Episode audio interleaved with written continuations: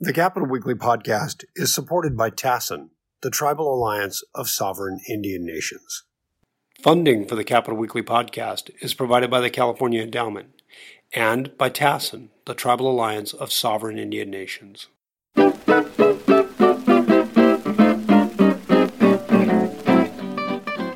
Greetings and welcome to Capital Weekly's regular podcast. I'm John Howard. I'm the editor of Capital Weekly, and my extra special special guest today is Timothy O'Brien. Timothy, thank you very much for joining us. John, for it's great joining to be us. here. Thank you for having Um, me. uh, Timothy has all kinds of background stuff. You can look him up on Wikipedia or something. I know I did, but uh, come on, three master's degrees from Columbia, Georgetown graduate. Worked on projects that won two Pulitzer prizes. Uh, not that I'm jealous, because I'm above all that, of course. But uh, but what we want to talk you uh, to you today is about Bloomberg. Um, he spent a lot of dough. Last I heard, was uh, north of 400 million bucks. California, 33 or 35 million bucks. He's gone from zero to about 15% in the polls. I saw Paul Mitchell had a poll, political data poll. I think we, he was at 13% in our numbers, and we're out there crunching right now. But um, so he's doing very well. Uh, Not just because he's spending money. He's a great candidate. We've got a big ground operation. We're in people's doors. Uh, he's got a great track record. We think he's got more governing experience than anybody he's competing against. The money helps, obviously. It gets Mike exposure. But we think the reason he's risen in the polls is because of his incredible bona fides as, as someone who's been a self made businessman, a, globally influential philanthropist, Yeah. and a three term mayor of New York. Does um, the fact that he's spending so much money in a state like California, uh, it's got to make a difference. This is totally a media state. Absolutely. LA, second largest media market. Campaigns have lived and died here on millions of dollars. One estimate, this is years ago, I remember one estimate was five million a week for a buy, five days a week. It wound up a million bucks a day. Uh, he obviously has the resources to spend more than that. Um, what's he getting? What bang for his buck is he getting so far that you've seen in California? Well, uh, we're rising. We know we're rising very smartly in the in the polls. Uh, we're we're highly competitive in all 53 districts Uh-huh. in California. We're watching that closely, and um, uh, we're heartened and optimistic about what all those numbers mean. What do uh, what do our numbers tell you as a as a campaign? We've got, for example, our breakdown. Uh, whites are in the minority now. Uh, Latinos are in the minority, nor, just barely, and probably will be in the majority very shortly. Um, this really is a diverse, very very diverse state. I, maybe like New York. I don't know what New York's diversity numbers are, but they're very similar that way. So how does this play out for for Bloomberg? Well, you know, Mike ran three successful campaigns for mayor of New York by knitting together a broad, pluralistic coalition of voters. Yeah. And that's what we're doing in this campaign. There's not a community of voters we don't want to talk to and listen to Uh-huh. and listen intently to to figure out how we can be better and how we can meet their needs. We're doing that up and down the map in California. We've got 20 field offices here, 400 people. We're making 150,000 calls a day. Um, 400 people. Yes. Yeah. And nationally, we're 45 uh, states and territories right now. We've got 2,100 people nationally. Um, it's a juggernaut that we're aiming squarely at the White House and Donald Trump. And we want to get there by effectively courting California voters. And we think that means listening to them, talking about Mike's record, the totality of his record, and, and really focusing intently on the issues we think California voters care deeply about right now. You know, bread and butter issues that are animating, I think, the, the anxiety they feel about their standard of living and their place in the world, and the anxiety they feel about Donald Trump. Uh, access to high quality public health care, affordable housing, uh, high quality public education, the creation of jobs that are authentic avenues into the middle class, uh, gun violence, the climate crisis. There's nobody else running right now who has a history of already delivering on all of those things. Uh, you know, we respect all of the other candidates, but they're legislators. Mike has actually governed, and he's governed a big, complex city uh, with a lot of uh, complicated forces at work. And he's arguably the most successful mayor in, in New York City history. Do you have a Do you have a special me- if- given our um, our racial makeup and our ethnicity in California? You have a special message for Latinos. Why should Latinos vote for Bloomberg, for example? Why would the black community vote for him? Um, we have Asians and API, Asian Pacific Islanders, and we have this is quite a potpourri out here. So, what special message can he does he give to minority members? That that Mike embraces hope, opportunity, and and um, enfranchisement for every community in this color, reg- every community in this country, regardless of class, creed, or color, uh, especially the Black community and the Latino community and the Asian communities because they are uh, important uh, stakeholders in our future, um, and and we have come through an era right now in which the most overtly bigoted and racist president of the modern era, in the person of Donald Trump, has undermined a lot of people's sense of security, well-being, and hope. And uh, Trump has spent three and a half years bullying those communities, and we are here to say that we're going to stop the bullying, and we're going to take this to the White House, and this will end. His he's gotten hit a lot lately over the last few days, especially in social media, on his record as mayor. Stop and frisk. Uh, there were uh, reports about cases that were uh, sexual harassment cases that were closed and non-disclosed. The settlements were not disclosed. Yep. How's he responding to those? Stop and frisk, for example. So let's take those separately. Yeah. um, you know, I think stop and frisk is a scar on Mike's record. He's apologized for it. He will continue to apologize for it. It was a bad policy. It, it ultimately traumatized uh, members of uh, New York's communities of color. Mm-hmm. Uh, Mike stood by it for too long. Uh, and I think he's going to have to spend the rest of his public career reassuring voters of color that that one policy doesn't define who he was as a man or as mayor. Having said that, it hardly describes the totality of Mike's time as mayor. It's interesting to me that we're not talking about um, a reduction in, in uh, the incarceration rate of almost 40% while he was mayor. Mm-hmm. Far bigger than any other big city. Most cities, it rose, and other cities in which it declined, it only declined by about 2%. Uh, lower incarceration rates for juveniles, uh, diversification of the New York City Police Department, uh, the most progressive immigration policy of any big city mayor, not just a path to citizenship, but a path to citizenship combined with a real integration into the fabric of life in New York by helping migrants uh, uh, find jobs, housing, education, and mentoring networks. Uh, Mike Bloomberg has always been a pluralist and um, holds the notion of tolerance dear to his heart. Uh, and I think it pains him that people think uh, because of this one policy that he was a white racist mayor shoving white cops down the throats of black people. Mm-hmm. That's not who he is. Mm-hmm. But, you know, an anecdote he's told me many times when he was growing up in Medford. He grew up in very modest circumstances in Medford, Massachusetts. When his family moved into that community, uh, no one would sell homes to Jews, and they mm-hmm. had to hire an attorney to buy the house for him. And his father was a very generous donor to the NAACP. And Mike said that one of his memories growing up as a kid was saying to his dad, We're white. Why are we giving money to these black people? And his dad said to him, If any of us are targeted, all of us are targeted. And that has been an animating, ethical, and moral uh, force in Mike's life for decades. And uh, again, we should apologize for stop and frisk but it's also, I think, been hung around his neck as defining who he is. And I think in the midst of all that, too, it's interesting to me that Bernie Sanders is not questioned about his support for the 1994 crime bill, or the fact that he voted against the Brady bill several times, or that he voted to give gun manufacturers uh, immunity from liability cases. Uh, uh, I think governing places requires tough decisions, and he made a bad mistake in this one, but it's not who he is.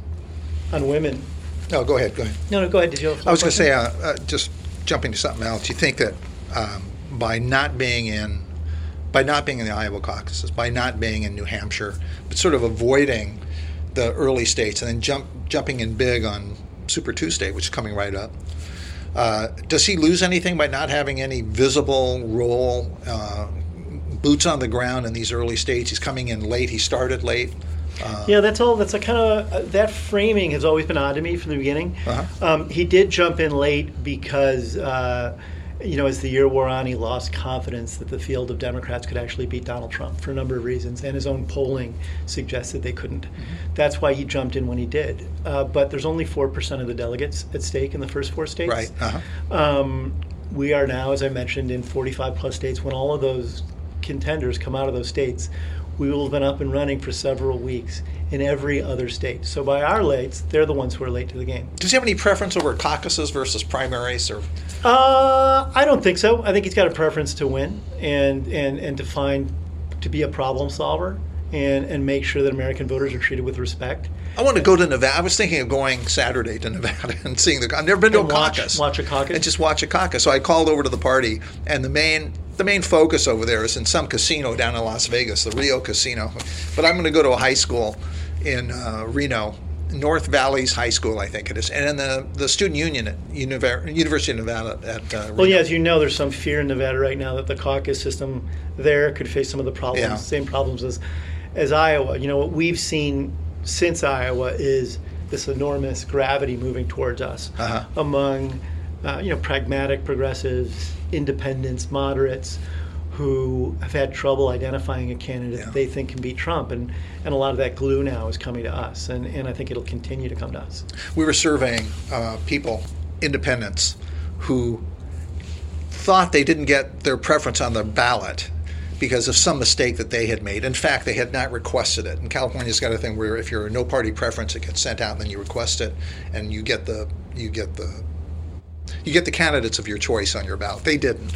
So we surveyed people who didn't get the candidates of their choice on the ballot, and 28% said they would have voted for Sanders.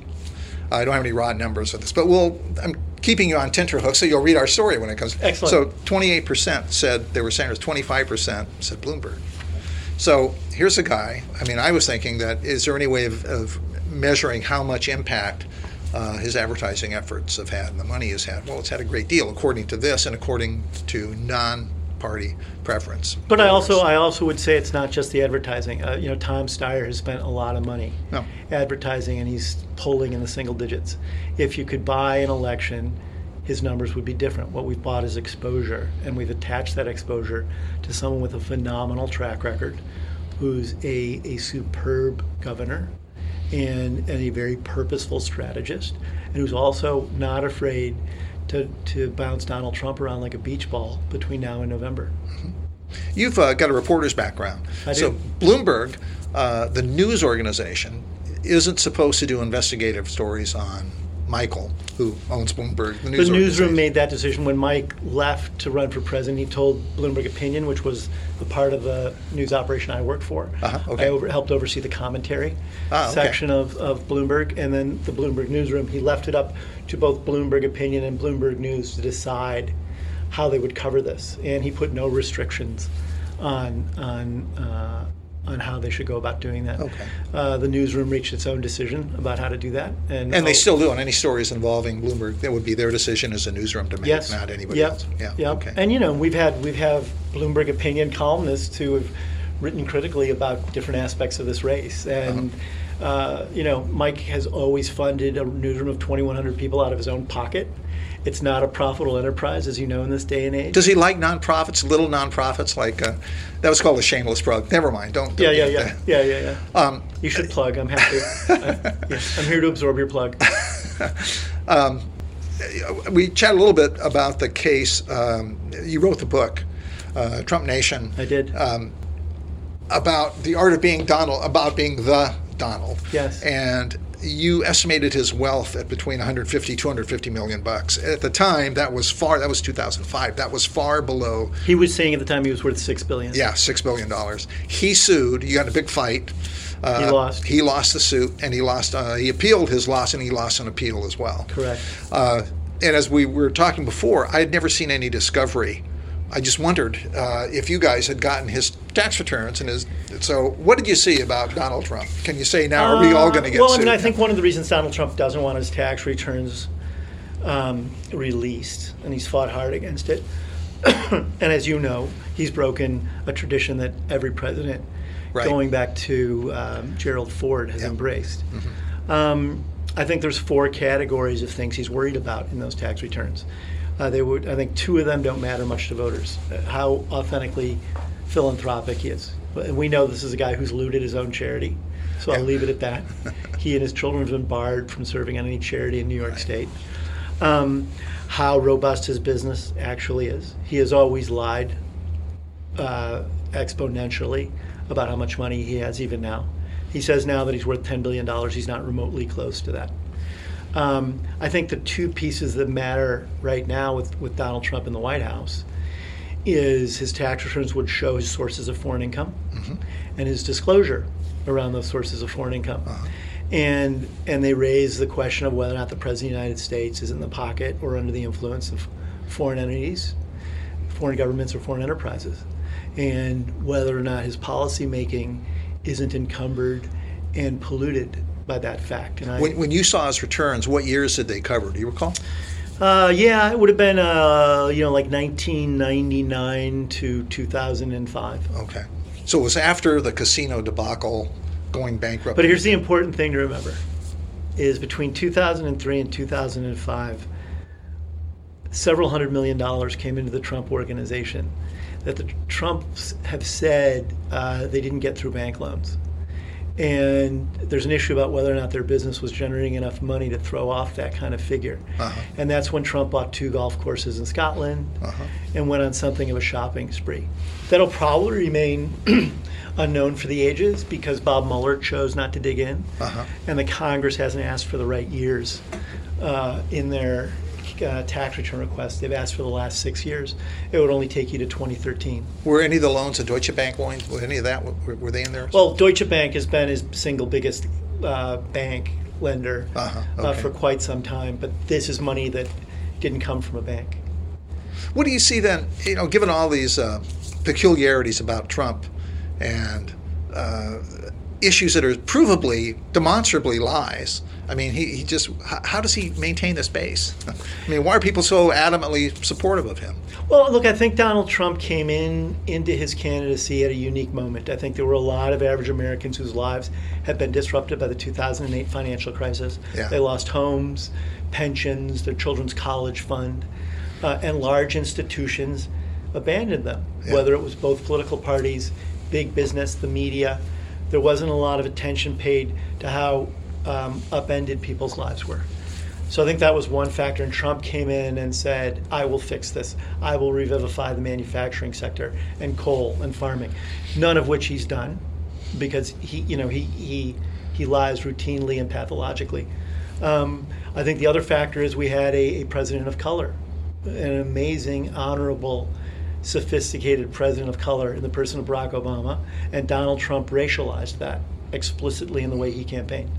Brown people are coming over the border from Mexico. There's yellow peril coming from China, and and and this president of color has been trying to tap Trump Tower, and I think he exploited uh, a population of people who need better answers than he gave them, but were willing to believe what he said, and we are going to test that in this campaign. Mm-hmm. Uh, I don't think we'll move the Trump base in this campaign, but we will serve them if we have the privilege of being in the White House in a much more honest and honorable way than Donald Trump ever had. We will be in rural farming communities in Wisconsin where bankruptcy rates are skyrocketing and suicide rates are skyrocketing and the op- opioid epidemic has taken root.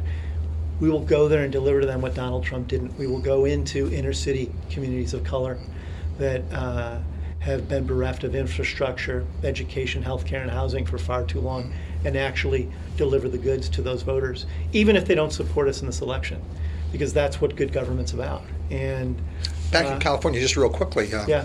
Um, California has a history of being hostile, maybe not hostile, but being suspicious of billionaires, very wealthy people when they run for office. And I'm thinking mainly of Norton Simon many years ago. Um, Al Checchi, I remember in uh, 1998. Meg Whitman. Uh, Meg Whitman is the most recent example and the best example, probably. Uh, Jane Harman, yep. Uh, who actually had a track well, record. Jane, Harman served uh, honorably. and she had a tra- she had a political track record, whereas Checchi didn't. Norton Simon didn't. Um, n- neither did Meg Whitman. So, why is Bloomberg different here? Well, I don't think it's new for uh, someone with resources to want to serve publicly. George Washington did, Franklin Roosevelt did, and John Kennedy did. I also don't think there's anything wrong with being financially successful. Thomas Edison was, Steve Jobs was, and Oprah Winfrey is. Um, uh, Mike, when he ran for uh, the mayor of New York, self funded that campaign. After he got elected, he instituted public financing of campaigns in New York City. If you run for mayor now in New York, you get $6 in matching funds for every $1 you put up. Elizabeth Warren has proposed that as a federal, uh, a, a way to federally publicly support elections. Would this basically gut Citizens And- United? Would it? Well, I'm just saying that what he did, what Mike did as the mayor of New York, is something everyone else is proposing that At he's actually level. done. Yeah. Okay. And I think at the federal level, uh, you know, in terms of money and politics, you've got to take on Citizens United and you've got to reform the FEC. Reforming the FEC is relatively easy. Citizens United requires a very purposeful legal campaign uh, at a time when Trump has stuffed the courts with unqualified MAGA paralegals. Um, and we're gonna we are going to do that. Uh, uh, I think that everything Mike Bloomberg has campaigned on and done throughout his life are not rich guy issues. They're issues that are bread and butter um, uh, s- solutions for a- things that average Americans care about. Again, healthcare, education, housing, climate crisis, gun violence, immigration reform. Uh, I think he sees this election as the culmination of his life's work. And that's why he's in this race. He recognizes that Donald Trump is an existential threat.